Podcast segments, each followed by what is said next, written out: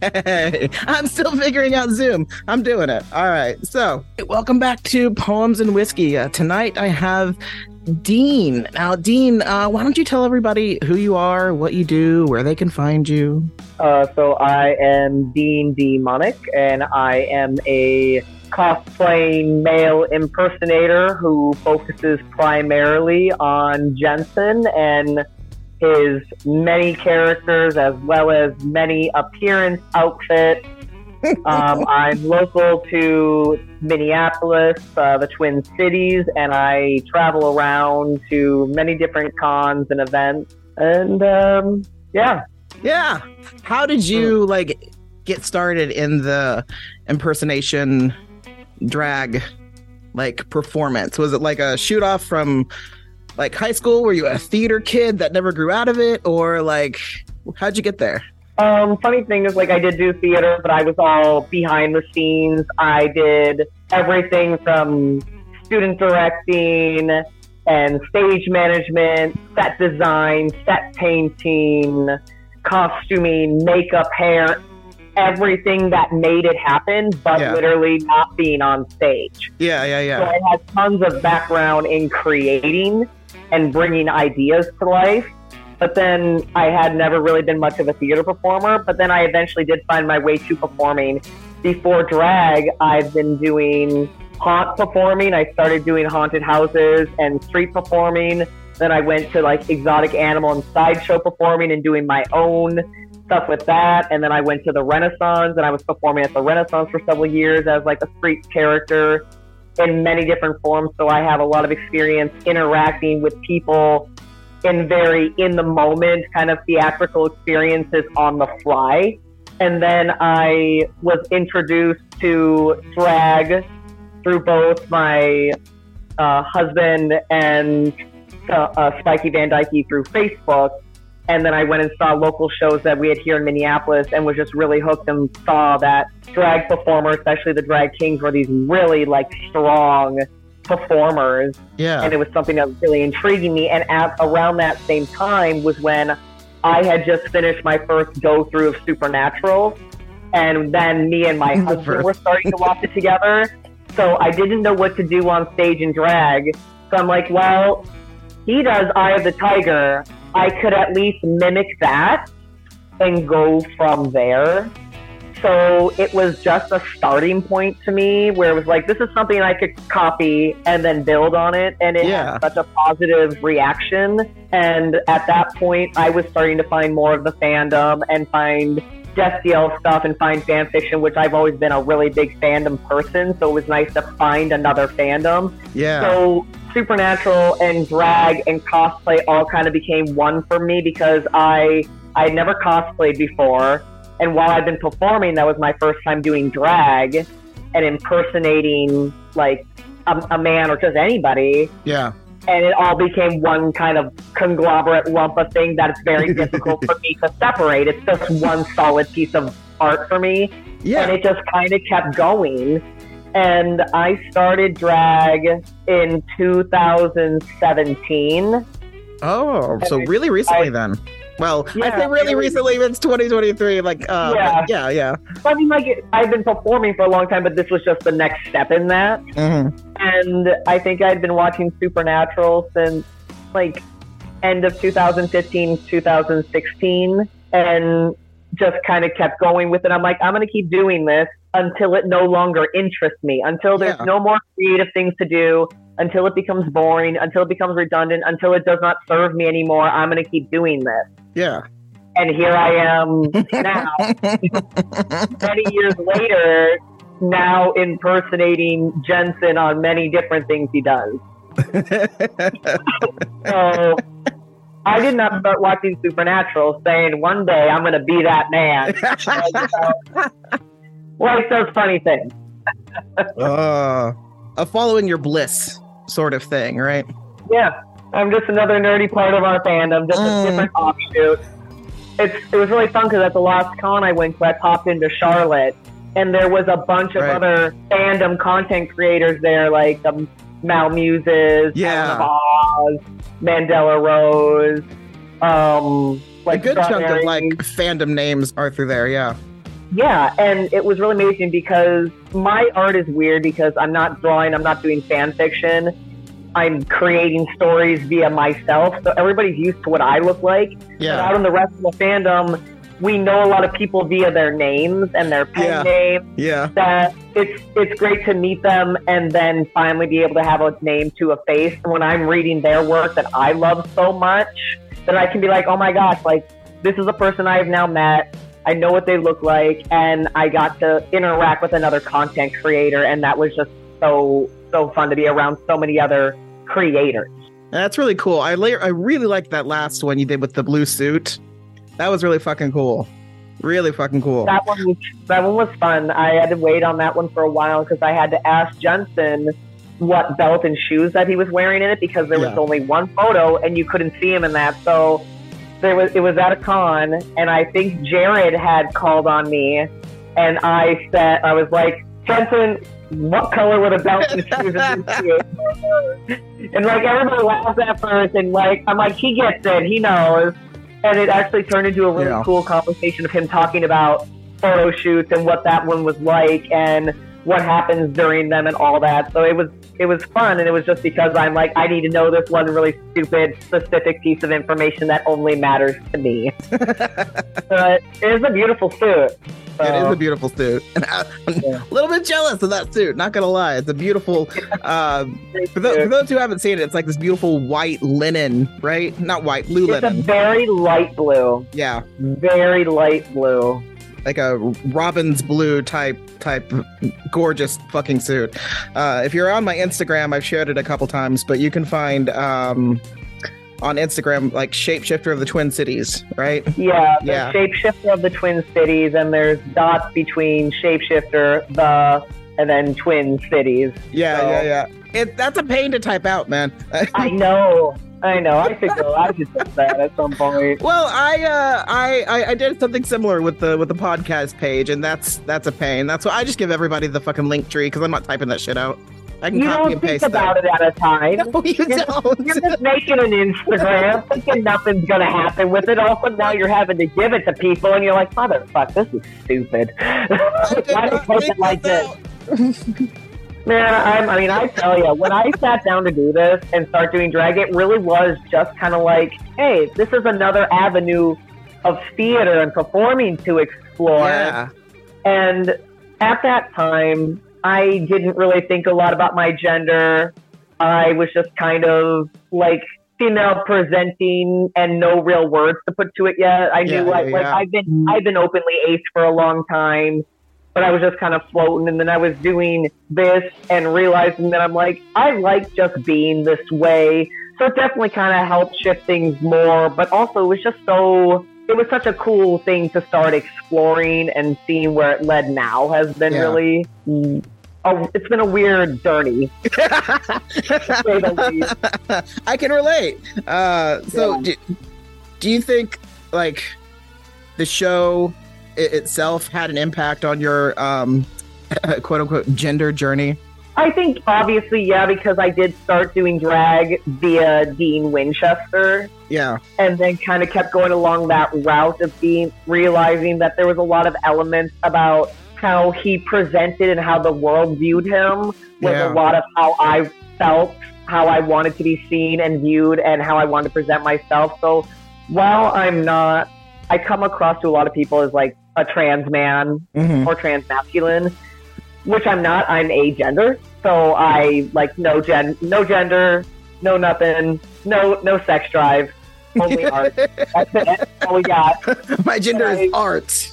My my gender is literally art. Like to present very masculinely things that we view in society, clothing wise, as very heavy traditional masculine. I realize that is things I really like Yeah, yeah, felt comfortable in. Where before, when I was kind of on the other end of, I don't want to say only female presenting, uh, but I want to say like just living as a woman because that's just kind of what I knew. you right, right, right. I dressed very, very like pin up and femme because I felt like almost that was what was expected of me.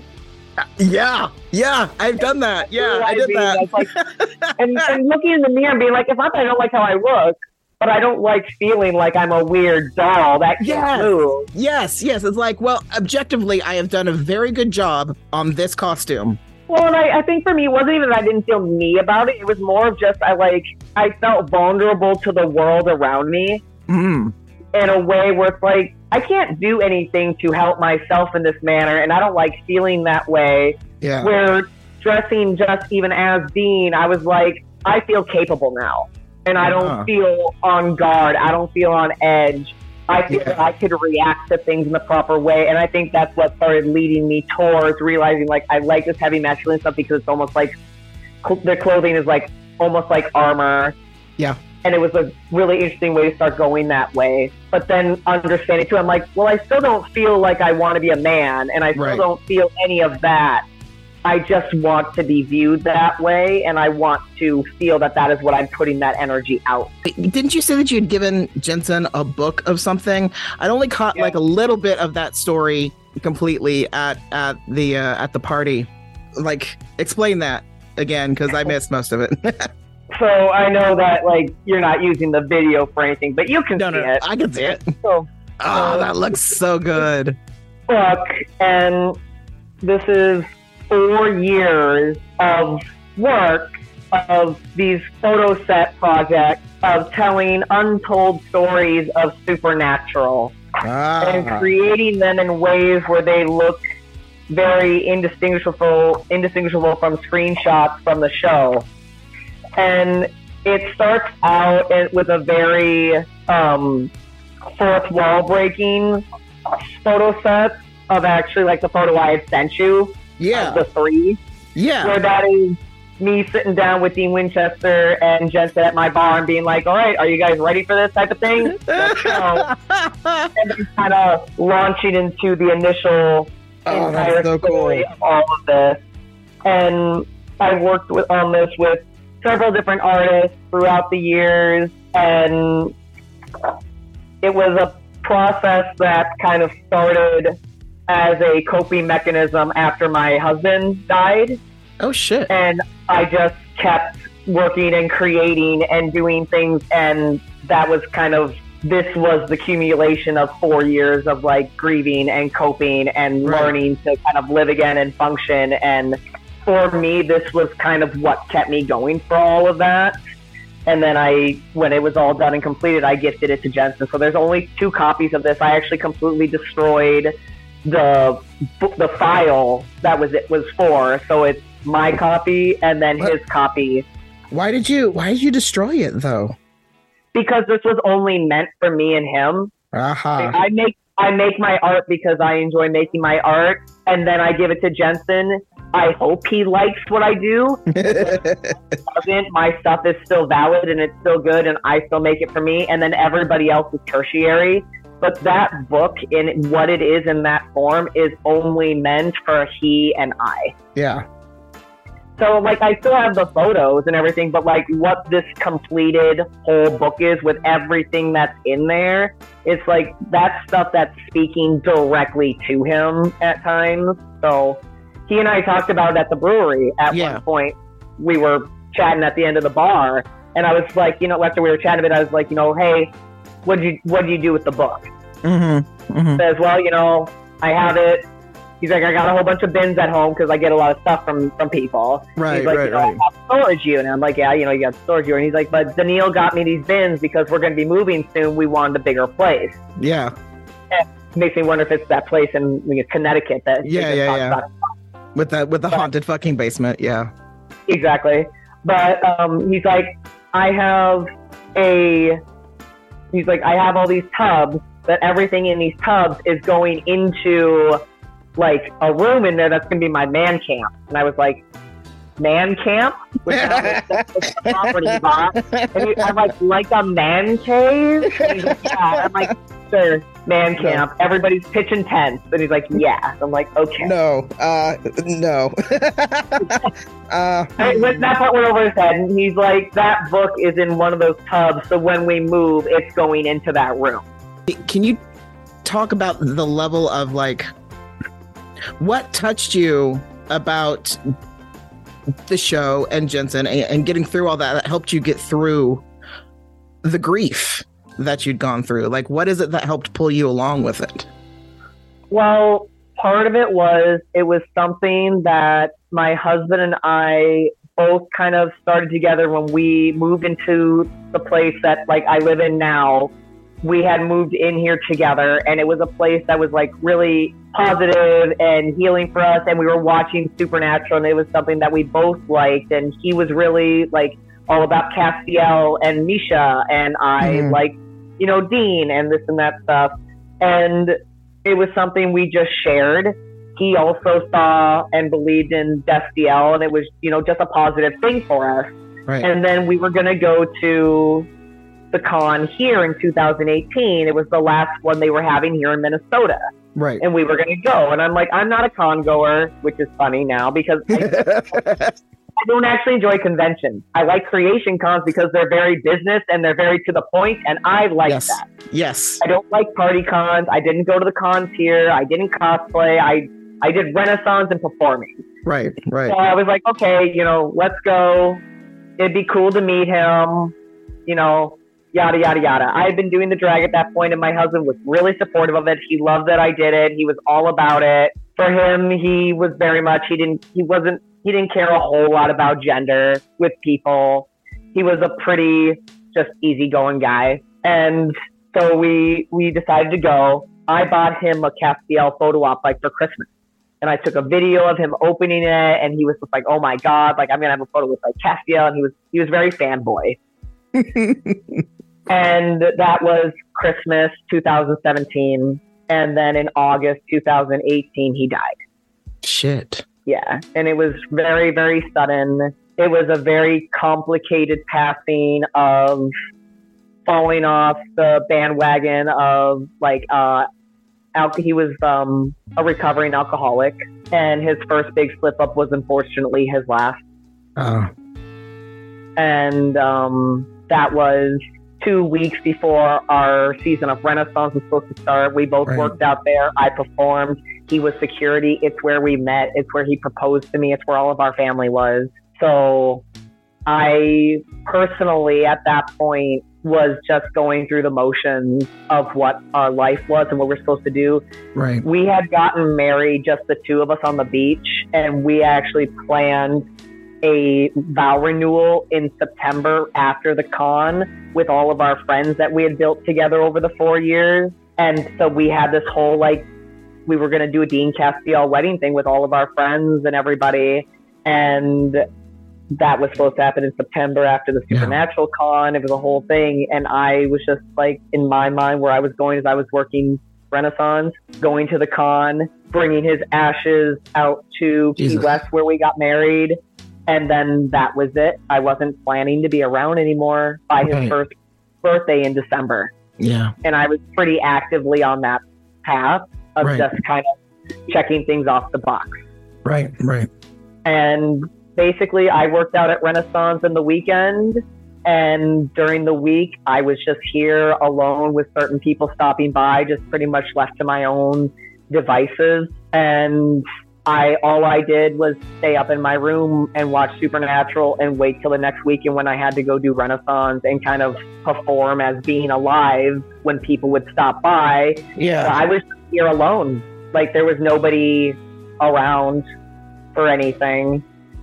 And then I went to the con. I wasn't planning to do any cosplays. I was just going to go and fulfill things. Like Right. I was going to bring. You remember the uh, Misha Rock God shirt?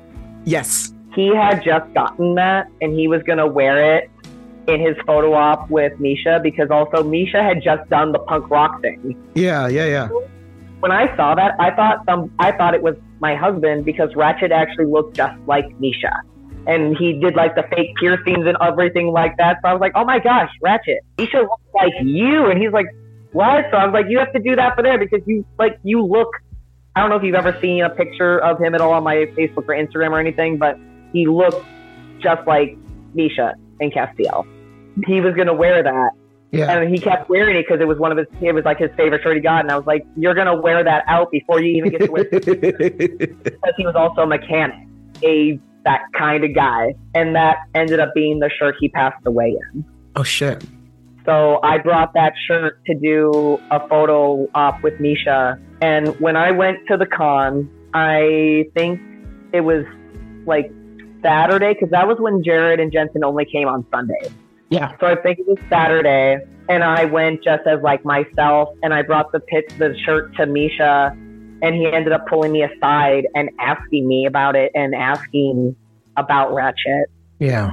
And then when I was walking around like the merchant, the merch area, there were people there who knew who I was because I had only started my Dean D'Monic account about three months before he died. Um. So I had a teeny tiny bit of an online group. There's a small amount of my Facebook who've been there since the beginning. So they were there like even through Ratchet dying. Right. And so there were people there who were kind of already waiting. Having that kind of support from people who were just online stuff was like very solidifying Yeah. for me on fandoms and con fandoms in particular, what they were for me. And it just kind of went on from there. And so there was just so much support that I ended up doing cosplay during the weekend and ended up like winning the cosplay contest in one of them and just having a lot of real positivity for something that had nothing to do with what was going on in my life Yeah. not not it just being labeled the loss. Right. Right. But then every time I saw Misha, he was very like embracing and very attentive. But then when I saw Jensen the first time on Sunday, I went in like I have the Tiger Dean because that's all I was kind of doing at that time, Right. and went and did like pretty stereotypical Eye of the Tiger pose thing with him. And he, I mean, like he was really nice and warm and Right. then I went and like kind of like went about my way. And then I went and had a picture with him and Jared, and I had changed out of everything, and I was just myself. Mm-hmm. And with him and Jared, he turned and looked at me and said, "Do you have any other costumes that you're doing today?" I don't know why, Right. but just I've had a lot of people, like friends, so many close people who dragged me, and that, especially in the beginning, they couldn't pick it out. Jensen saw me once, and then I went back as myself, no makeup, normal hair, dressed differently, and he was just like, still, I saw what you did earlier, and there's something else. And I actually did. I was being priestly, and I, and I was just like, yeah, I do. And he's like, okay, you know, good. And then I like changed into priestly and went and did autos with him. Yeah. I was having him sign a banner that him and uh, both him and Misha signed, and it was what we were going to have hanging up at our vow renewal. Yeah. And it is a big picture of during like Pride, right before I went on stage for an event. He and I were just behind like the gay bar. He was in Cass, and I was in like Dean. And I just like turned and kissed him on a cheek, and it's like kind of a selfie picture, but it just had a quality to it that always come to me. And we only have like three picture, three or four pictures of me and him as Dean and Cass. There's not many Yeah. at all. That's why there's no Castiel in my art. I don't work with any other Castiel. Yeah. So I they signed that, but then I was just I didn't really have anything to say to him, but I think it was along the line of just you know thank you for being here. And he's like, I Right. need to interrupt you and ask. He said, Do you have a group of people helping you today doing your hair and your makeup and your costume changes? And I said, No, you know, it's just me. So at this point, I'd like change into priestly. Right. And he said, Okay, well, then you're killing it. Oh, shit. And when I went and saw Misha, I asked him if I could show him a video. And Yeah. he said, yeah. And I showed him the video of my husband opening the Castiel Christmas gift thing. Yeah. And he wrote like a really nice note for me inside of Ratchet's Castiel coat. So up until then, I was planning on just checking things off the boxes and that was it. Yeah. December gone. I went home and I bought a con another gold pass for a year from now from then Right. in um, Washington D.C. Misha honed in on the stuff with my husband, but Jensen focused on just how I was as an artist. Mm-hmm. And it was such a moment of normalcy as well to be recognized for something that I was doing. That was just such a saving thing for me. And so Yeah. throughout grieving, I have where Jensen kind of goes at events things. Like I went to the King Bacchus parade. Yeah. It's been little things that are goals that help me be not at my house, not walling up and forcing me to go out and interact, and keep trying, and have almost like little challenges that I had to do that kept me moving forward. And how I always viewed it was like Dean dragged me forward, Jensen walked beside me, and at some point I can walk on my own. And that's kind of where I'm at now. And that's what the book was, where the only way I could say thank you was through art and an appreciation of his character. yeah. But there's a lot of supernatural stories like that. There are. Um Oh, God. but see that's um that's something that's really fucking amazing about um this particular fandom I've noticed. It's extremely welcoming and supportive. It's It reminds me a bit how the fandom functions, a little bit like how the um, Friendship is Magic MLP was functioning at its height, yeah, yeah, yeah. especially with BronyCon, like um, frickin' Bronies React, and just Yeah. How the creators talk back to the fandom. It, there's a lot of similarities. Yeah. Well, where they're actually open and welcoming and understand that it, it's a give and take process and not just like from on high. it is a give and take. There's supernatural fans and fandom.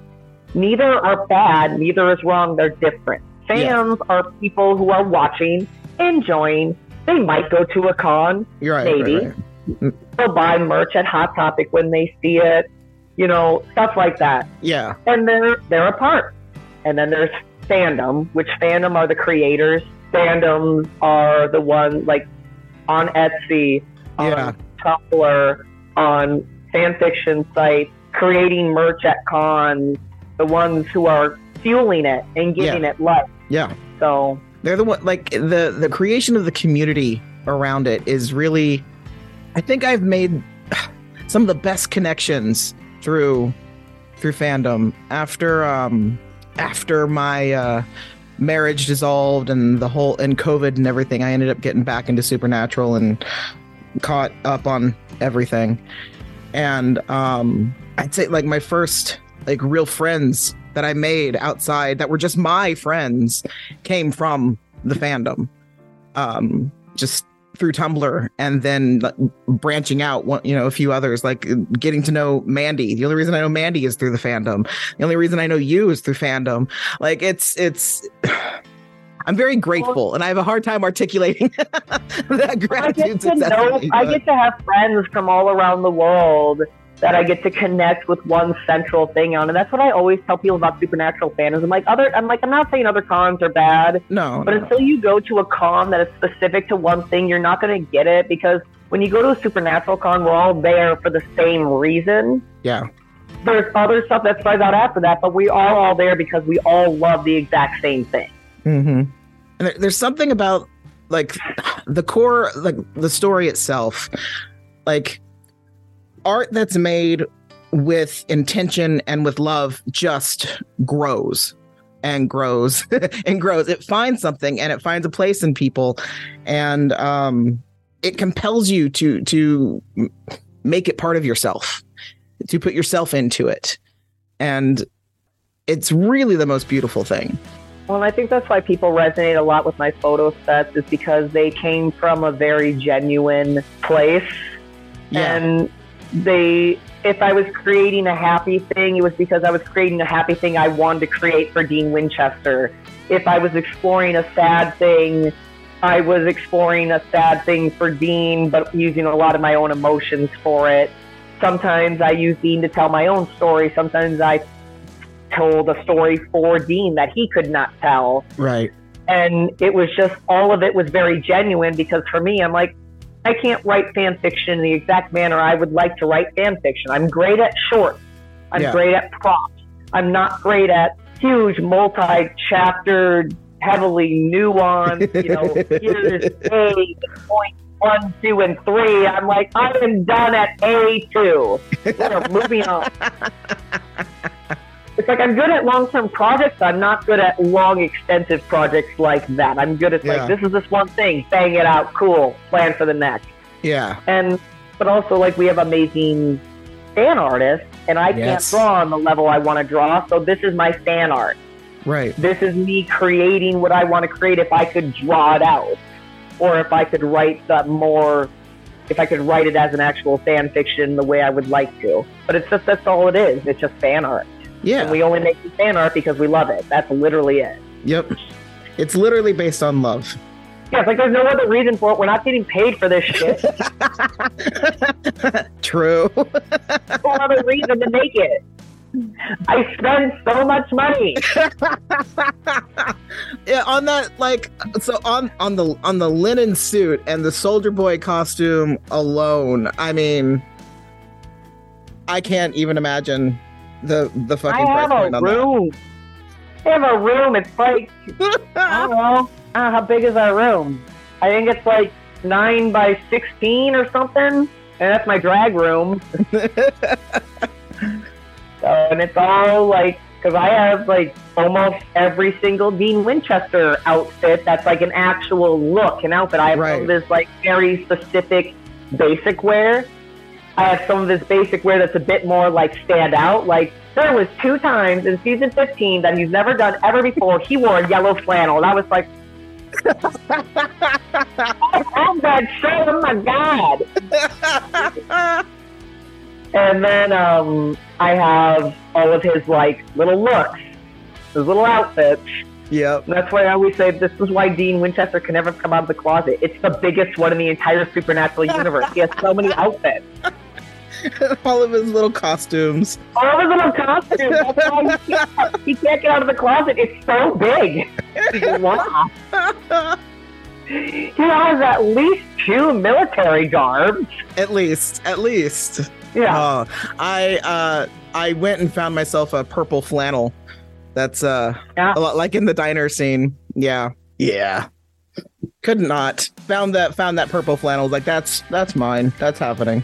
I used to have a beautiful bisexual colored flannel that I used in a shoot about bisexual men being valid. And then I got too big for it, so I gave it to one of my friends. But it was like a beautiful, like, that's pink, that is blue. That is yes. Uh, and I just recently uh, got uh, the same brand of coat that's uh, John's John's coat from the from the first seasons.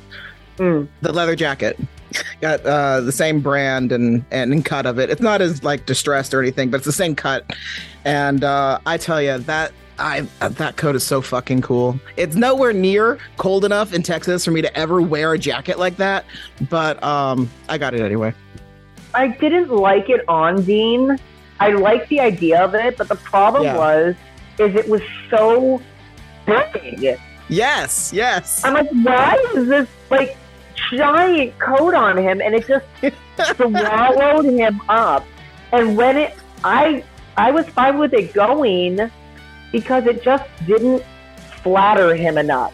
No, it did not true. make him imposing, and it really, really like it made him look very young. But then when we got the, when we got the utility jacket, Yeah, that was a very good look for him. Yeah. And it's a distinct jacket. And that's what I've always told people about Dean Winchester's cosplays. I'm like, it's easy, but if you don't get the details right, you're just a fucking guy. yeah. You're just some guy. Some uh, fucking guy. So Dean is Dean because he has looked almost exactly the same from beginning to end. yes, And that Yes. is a military style high and tight of various lengths depending on the season. He wears an open, you know, work shirt, no stripes, some mostly solid, sometimes Yep. flat, yeah, solid shirt, whatever is the popular men's style of jeans of the era. you know, it, it, it varies. like for the for the, for for those who are listening who don't know the when when when Dean finally switched over when his costuming finally switched over to um to skinny jeans from the from the flared uh boot cut uh everybody just lost their damn minds Until we found out later in the boys that Jensen has no butt. Yeah, I know. that, uh, that ass Amazon? These that that equation lied. That equation lied. Jensen. Yeah. like oh But oh but then back to the Dean design, you know, and then he has the, the military jacket Mhm. and then the very specific longer boots. yes. God damn those boots. Boots. They don't make them anymore. Like But you can still find they don't exactly have to be that exact brand. right, right.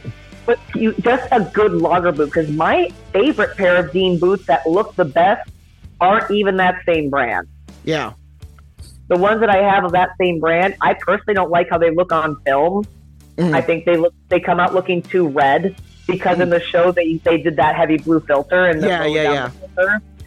But and then by the time we were kind of not using that as much anymore, his boots were so beat the fuck up. But just any good logger boot with a big thick heel is going to be fine as Yeah. long as you're kind of not black because that's Soldier Boy, Yep. same boots, Yep. but black. And then as long as you don't get too much past like a redwood red, then you're good. But people will do Dean, not have the hairstyle, Yeah. have the shirt doing. I've had a buttoned up shirt and I wanted to be like, no, just. and then I've seen a ton of shoes, so it's like like no. Dean is in the details. If Yeah. you get all the details right, it's going to look amazing. But if you don't, you're just some guy. That is true. That is true. Uh, the name of that fic, by the way, is sometimes you have to lose to win. Okay. But it was just uh, reading it, just like unlocked all these doors in my head that I'd, you know, previously suppressed the fuck out of, and I was like, well, all right, here we are. Mhm. I think I've just always flowed with things, and for me, it was almost a matter of learning lingo Mm, and vocabulary because I don't think I ever exactly felt like I was hiding, which I think I'm always like, no, I'm not trans or a trans man or anything Right. because I've always just been like, I feel like this. Okay. Oh, look, a word. Oh, that's what that means. right, Okay, right, right. Like that's how I went about learning about like asexuality and realizing I'm like, oh, I'm ace. And then when I started doing drag and just becoming a part of the drag and queer community, you just start to learn more. Right. So then learning there are people who are like, I just kind of don't feel like anything. And I'm like, huh. Yeah. Oh, yeah, same. I also just don't feel like anything. yep. And I've never had like a negative feeling about my body other than just kind of wanting to be more muscular Mm. and wanting to have a bit more of a male build. But I stripped for a really long time, so I kind of couldn't go that route. Right. Right. Right. but not having not feeling the need to have like a top surgery not i i do do testosterone but that's more because i wanted to change my voice and i wanted to change how i had muscle mass on my body yep. that was kind Yep. of it and other than that i'm just like all right cool I always felt, you know, like non-binary, and I had different words for it for you know from beginning to end. But um, as far as like presentation and, and names and any of that, that didn't strike until after I didn't have to perform a person anymore, and like perform a particular role and who I was supposed to be in this story. I don't know. It, it, it just everything just sort of opened up, and I didn't like all the words that I'd heard before, but hadn't necessarily applied because I assumed that well, you know, that can't that can't be me, you just sort of blow over it. You don't think about it again till till much later, and it's uh, literally you know it's a psychic two by four taking you down. But uh, yeah, it just I don't know what it was about it, like the the internalized homophobia or or what, but it just started. Uh, I, I melted down for about a month, and uh, everything like snowballed from there. Um, now I didn't have to pretend to do anything anymore. I could just be who felt right to begin with, and finding what that was, and allowing myself to even want it, and recognize that it was good and viable and true thing. Uh, that was pretty fantastic. And just recently, I had one of those aha moments because in school I was the one of those goth kids, right? And uh, like This is like uh, this, this this is your late '90s, kids. Late '90s, where like goth in school was a was a big thing, a big scary thing, and um, I I loved it because it was It was art. yeah, it was art exactly. For me, a lot of mine, and I like, I'm fine of what my transformation was being what it was because that's a part of my life. Right. It was a trauma response and a survival tactic Yeah. where I've never been very attached to how I've looked. I've always shifted to whatever is going to suit me best. yeah. And this was after my husband died. Um, it was learning how to exist and function in the world on my own. And I I had my old legal name hmm and I but I actually was going by a different name and that was like who my husband knew me as and I had been Right. that for eight years and uh, my name was Ami and I I chose Ami for me and I was gonna get it changed just never kind of really got around to it so it was still my old legal name and I hated my legal name and I always did Right. I didn't. so and I was just I went by Ami. Right. and that's how like my husband knew me. That's how everybody knew me. And then after when my husband died though i felt like she died. So for me it was a bit of a process of kind of losing that and almost being in between where i'm like i don't think i can keep being ami. And then i feel very sad because i liked being her and i liked Right. who she was. And then funny shift was when covid happened because then i stopped interacting with people and i was only interacting with people online and Right. all of my online interaction was through Dean D'Monic page. And so I was having people just literally only refer to me as Dean. Dean. Yeah. And I had people a while back ask me if I was ever going to legally change my name. And I said, no, I like being Ami. I have Ami, who is me, and I have Dean, who is on stage. Like, I'm not, Dean is not who I am. Right. That was before my husband died. And Right. I don't know if I would have kept going down that path, but this is the path that I went down because that's how it happened. But I had actually started a new job and they called me Ami and I actually had a weird panic Yeah. and was like, I am not that person anymore, apparently. I think I had been kind of messing around with like the idea of being Dean, but still feeling very weird about it because it wasn't what I had set out to be yes. at all. It was just a stage character, but then it kind of became a lot more, and it also just became what people just called me. Yeah. And so then I went down the road of legally changing my name to Dean, and I took Ami as a middle name in remembrance of what I lost. And I still kept my last name because I like my last name, so I kind of accidentally became Dean. And it's even sometimes something that I get like really almost like embarrassed talking about because it wasn't exactly a choice Yeah. I didn't exactly choose to name myself after Dean Winchester. It was a character name, but it also was a protector thing that happened from a traumatic event in my life that I had to Yeah. learn to, that I had to cope with in some way. yeah. And doing all this stuff was just the way it did. And I like to think of it now as how some people might name their child after their brother, or you know, people name people after things that they like. And I'm like, what? Re-? And it made me start to think. I'm like, what really is wrong with people choosing name of a character that they like? Because they've also proven that our brains can't tell the difference between the feelings it makes for characters on TV and real people. Yes. I'm like, what difference does it make if it's a character on TV? But only what matters is what they did for you in your life. And for me, I'm like, well, this is what saved me, and this is apparently what my name is now. So yeah. I had my Yeah. legal name, I had the name I chose, which was Ami, and then I have it. This I feel like it was the name I was given, which is Oh. See, that is that's really interesting the way you phrased that. That the, it was the name that you were given. You go into a whole new phase, and and a name's given to you. well, Whether it's a name that works really well for what I want to do in my life. that's true. So I'm like I'm non-binary and I'm a part of the queer community. There are many different types of queer people, yes. and some are louder than others in how they visually present to the world. And yes, and then there are some who are not. Yeah. Yeah. Yeah. You know, and I am one that uh, when I want to choose to, I am, but when I want to not, I don't. Right. There is a bit of a reality I take into account that I travel a lot across the country. I go into a lot of very rural areas. I go to a lot of truck stops. I want to one day be a trucker. I'm not somebody who wants to, and just even just by myself, I don't flag super queer. Yeah. And I'm okay with that. And I'm okay having a name that's just kind of Dean. Yeah. And it's and it's normal and it just is mellow and it just is what it is.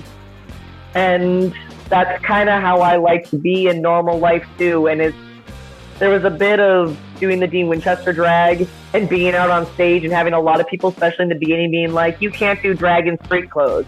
You can't do theater drag. You can't do drag without rhinestones.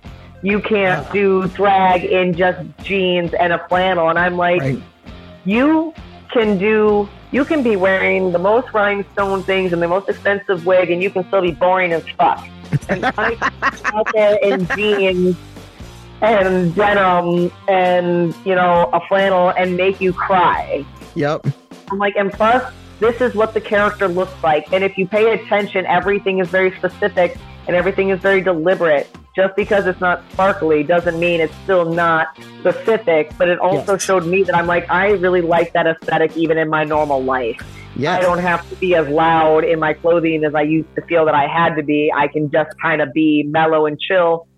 And I feel really good in that clothing and it's nice. So it's nice to just kind of be mellow and chill and I like that about all the Dean Winchester vibes. Yeah.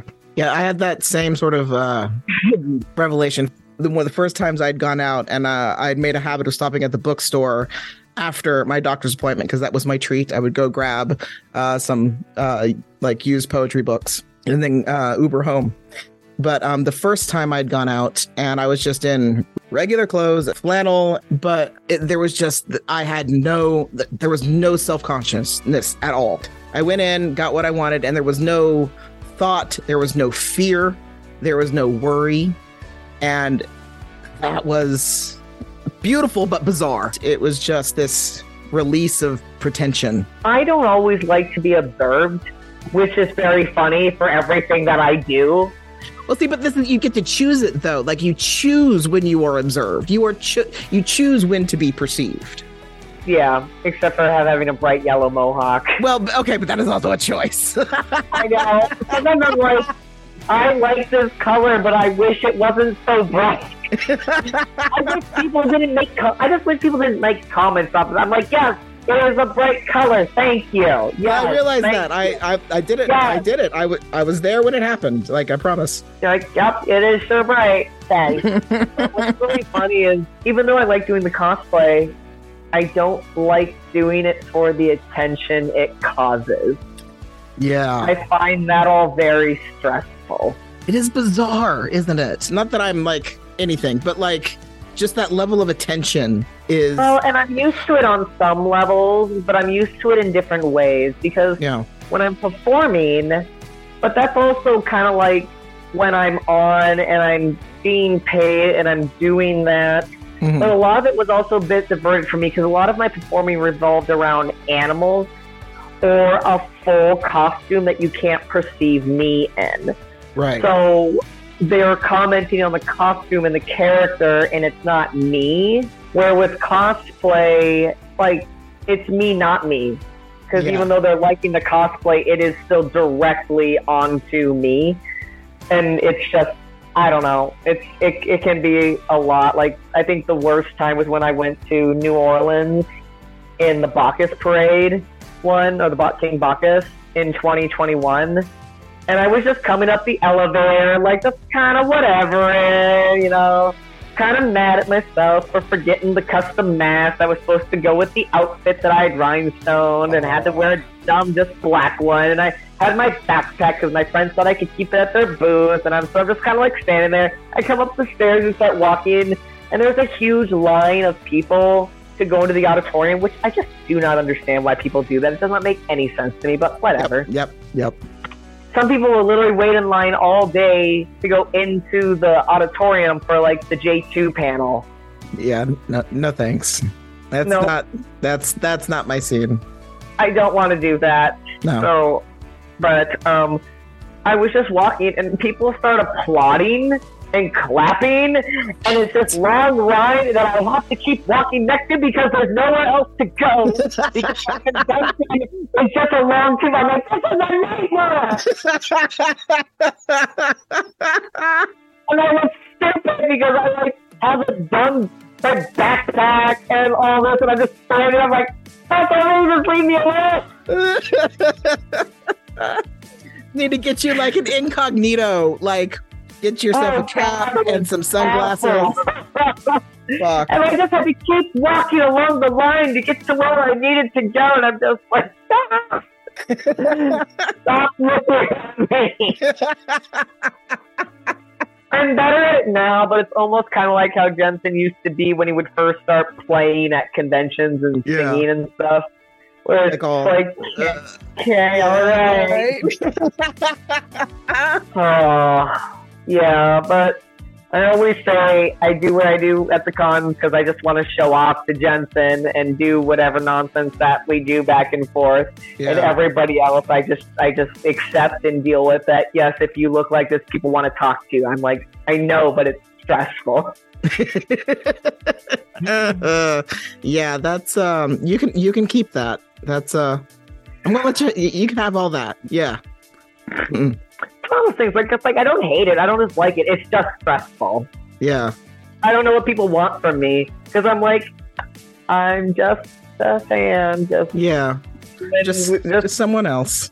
I'm just somebody putting more levels of like time, dedication, skill, money into cosplay than what y'all are used to. Yeah. Like that's it. They're just not used to a high, like, and I'm not even a high level cosplayer. I'm just good in this very specific niche. Well, I mean that's that's that's the supernatural fandom from top to bottom, to be honest. Yeah. Like but it's just not something the supernatural fandom and the conventions are used to seeing. That's because true. Also, supernatural cosplays by nature are very easy yes. because they're clothes. yes. Because they're just clothes. Yeah. because they're clothes.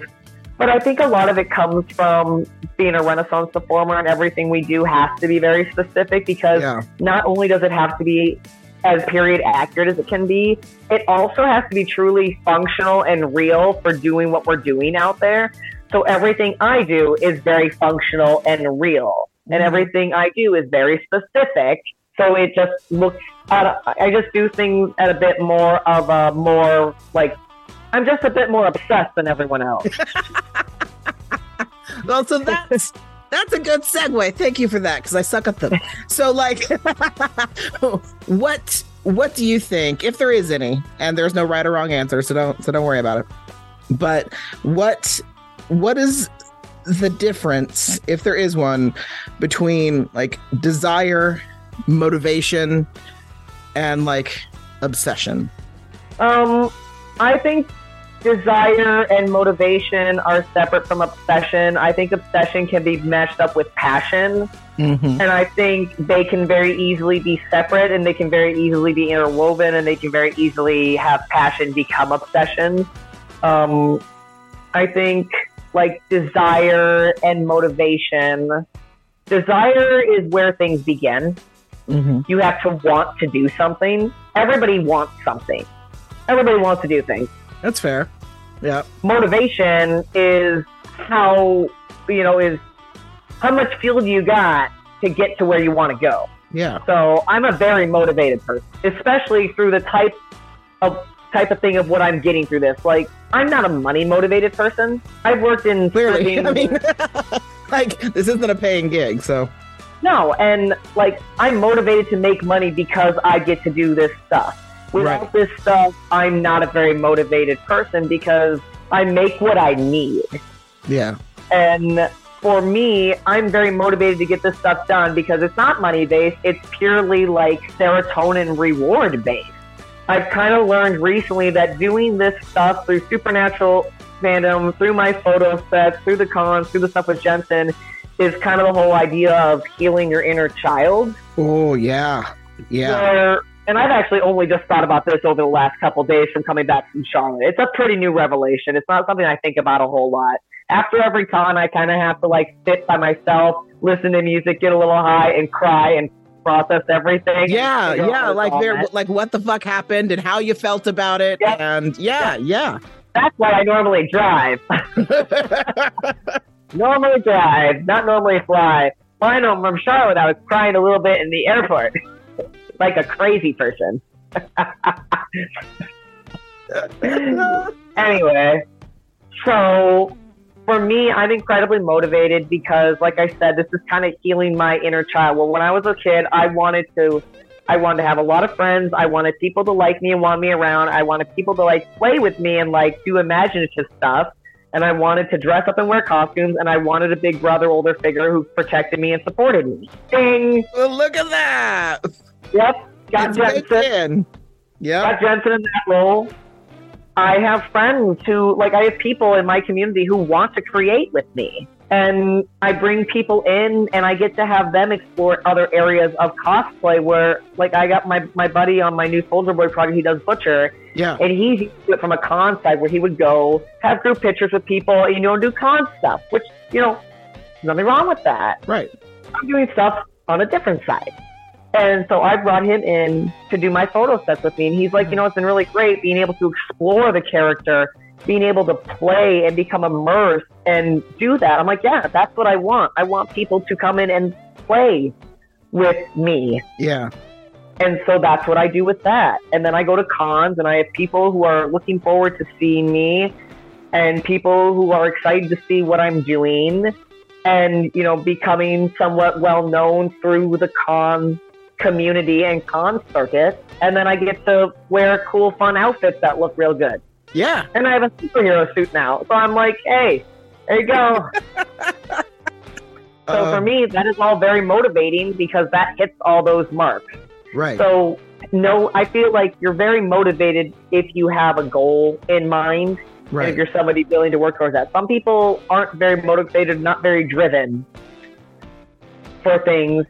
But there was also something a little while ago. I saw something. I can't remember exactly where I saw it, but I've had a, it a lot with the Soldier Boy project, where my Dean Winchester book was driven by pure passion Right. just about emotion, grief, grieving, loss, love, you know, wanting to express so much that it was just a constant fueling. Like it did not stop. Right. And it was easy because of that. Soldier Boy is different. The ideas are still there, but this isn't driven by anything emotional. Right. It's driven to that. create. And sometimes it's like, I don't want to create today. I don't want to sit down and paint this stupid costume that just is like, what if you did a cartoon soldier boy? And I'm like, "You did a cartoon soldier boy. but also deadlines. You got to Yeah. get it done. These projects don't finish if I don't do them. There's nobody pushing me forward. So right. that is like, you got to keep yourself motivated too. Motivation doesn't just happen. Right. You have to keep fueling it. So how do you how do you keep fueling it then? How do you keep fueling that inspiration to motivation? just knowing it's not going to get done by anybody else but me. Mm, There is nobody else. I'm I'm the one with the idea in my head. I'm the one who wants to bring it to life. I have people to help me, but ain't no one gonna do it for me. And the only way Jensen sees it is if I give it to him. yeah. And then that is how I get more positive shit from him.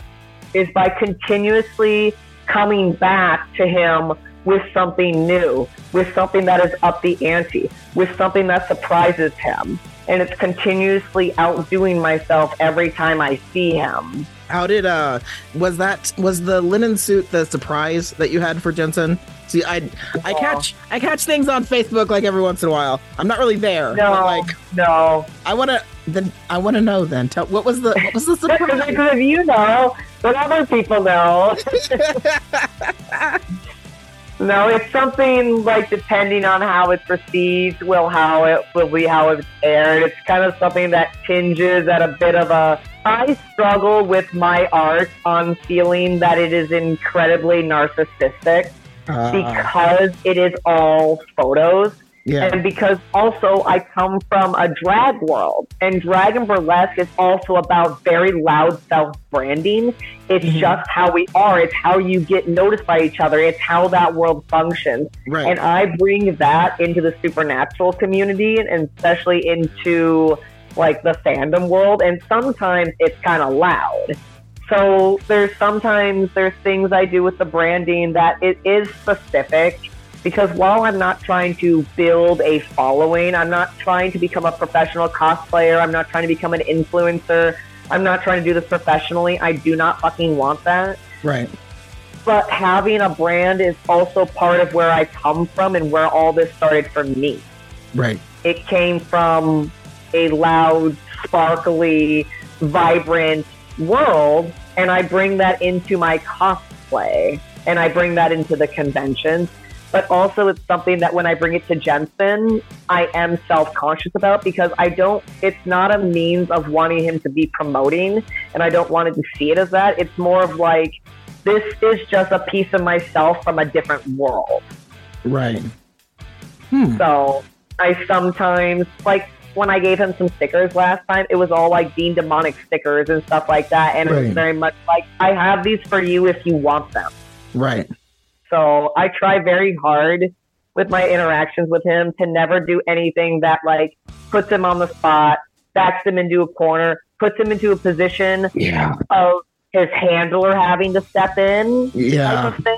So I'm very, I try to be very self conscious and very self aware about what I'm doing. That it's very like chill Right. and open ended Yeah. with interactions between he and I. Yeah. That makes it making it more about the the art of it than anything else. Yeah.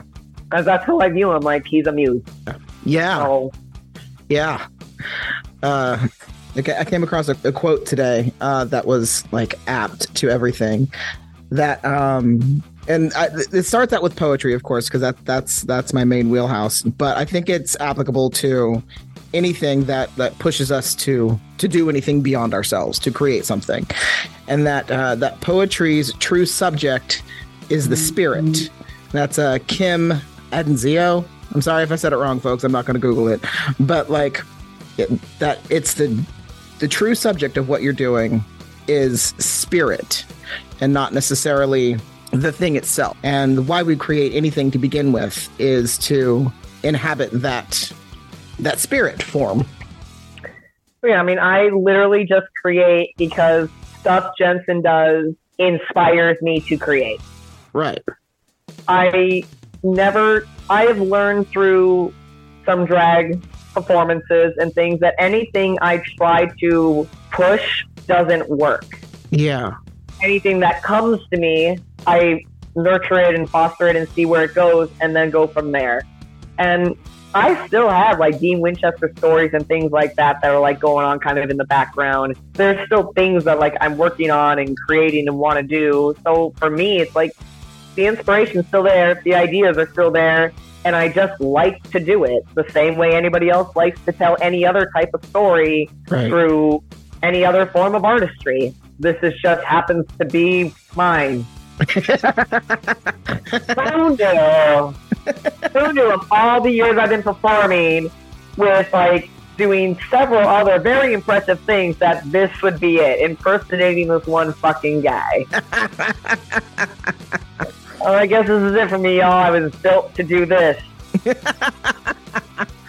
but you know i think that's um i think that's the way uh inspiration finds us to begin with like it isn't something you necessarily have a choice in it it No. it takes you by the short hairs and it shakes you until you listen and and it hurts a whole lot more if you fight it so Oh, people are like, oh, you have a choice if you do that. I'm like, I really don't. don't no. Like, it haunts me. You do not understand. Like, this isn't willing creation. This is like mad creation in a cave where being possessed and you're just trying to get rid of these demonic images. Oh God! So the fact that you brought up being possessed. So like, I watched a um, I watched a documentary and one of those little short documentaries on Netflix about um, Robert Johnson, right? And there was this um, this thing that he he would do from that he'd been taught that in order to play the blues that he would have to go to the cemetery at night and that the spirits the spirits would teach him and tell him how to play the blues.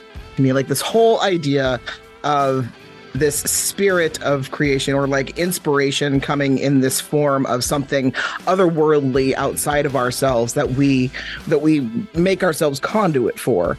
And that's really i have found in my personal opinion that the the elements the the creations that do that touch us and keep us creating. Any of the stories that also touch on that same sort of like incandescent sort of feeling that you have to keep going. You move forward with that spirit of of creation and inspiration And I, for a while, was kind of using the mantra like, you have to carry on. Yep. You have to always keep fighting, and you have to keep moving forward. Yep. And that's what I did for like a really long time. And throughout all of it, it was like Supernatural, like Destiel, Jensen, you know, and like up until meeting him, I didn't really care, like, have too much interest in Jensen per se outside of like Dean yeah and wasn't expecting anything of the interactions. And every time I see him, I've just always been like, I don't expect anything. I just go there and I see him, and whatever he does is whatever he does. And every time he's chosen to interact with me in some way, and I just kind of keep going with it. and I feel that it's a, I feel like it's a pretty good give and take, and it works for me for right now. I'm like, hey, this is working for me. are you going to be at the uh, family reunion party for next year? I mean, I know Mhm. it's like we don't really have like a date date, but like, They said it'll be in April again. yeah, So yeah, I plan on doing that. I do plan on being at the Austin uh, con too. Although Oh. at the Jensen photo ops are already all sold out. yes, they are. Um, I plan on being at that one. Um, If I had known that the photo ops were already sold out, I would not have because I also did not get like a good gold seat. oh yeah, So this one, that one, that con, I might do something different. So I, I think I already grabbed, like, I think I already grabbed a J J2M and maybe a Jensen Misha, and I think I'm gonna grab a Jared and Jensen and Mhm. just be like, all right, well, I guess this is the con of the group shot, yeah, and maybe I can be able to snag a Jensen at some point if someone's selling, or I can go down early morning. Who knows? yeah. but I think because that one is going to be a little weird, I'm going to do something a little different, and I'm looking at putting together a Soldier Boy Mandalorian kit. Oh, that's gonna be fun. That's gonna be that's- fun. That's a possibility. I'm hopefully, hopefully, hopefully, I'll get to. I should be able to get to go. It's one of those things that I've decided that uh, the cons because I like the first one I went to so much that um, just the whole vibe is very, very good. Like for like the fans are mostly good, and the creation people are actually really good. Um, I love the creation people. Yep. Um, and I liked the the organization of it all, and also it's smaller. Like it's Yep. not. It's not like the big comic cons. This is only about supernatural, so there's parking. there's Yeah, parking, also, and like uh, people aren't just drunk, and you know, it's not a party con. yeah, So I'm considering like if there's cons in 2025 and we keep doing this, there's a possibility I look at Mike doing like trying to go to every con Ooh. and really start kind of jumping around. I know next year I am going to Germany. I'm going to Purgatory Con for Jensen. Oh, hell yeah. There. hell yeah, So starting to kind of expand out. that's really fucking cool. You're Oh, gonna yeah. love Germany. I say like I've been there, but like you're gonna love I'm, Germany. I'm, uh, I'm, a, I'm a little I'm a little worried. I'm a little nervous, but it'll it'll be it'll be an experience. Dean, uh, thank you for being on. I think that you you're really awesome and um, a, a wonderful addition to this uh, project on inspiration that I've cobbled together. Well, thank you very much for having me. It was definitely great to. It was, it was great meeting you in the first place, Thank and you. definitely great to be able to connect and and chat and uh, get a little bit more in on our supernatural experiences and things like There's that. There's so much more. There's just so There's much so more. much. But uh, Yeah. it, this is a good place to stop. All right. All right. Uh, tell everybody one more time where they can find you, um, etc.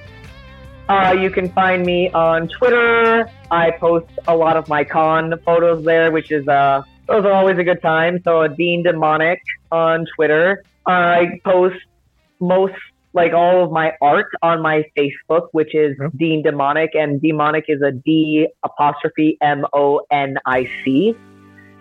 I have my Instagram, the Shapeshifter of the Twin Cities, which is Mhm. shapeshifter dot the dot Twin Cities. It's a pain in the ass, but it's there. there is also a TikTok where I do a little bit of nonsense. All right. All right. So have a Dean D'Monic TikTok. I'll make sure to link everything, everything in the show notes. All right. That brings us out. Thank you for another stellar episode of Poems and Whiskey. And um, everybody, I hope you have a good night. Thank you, Dean. Thank you very much. Good night. Bye.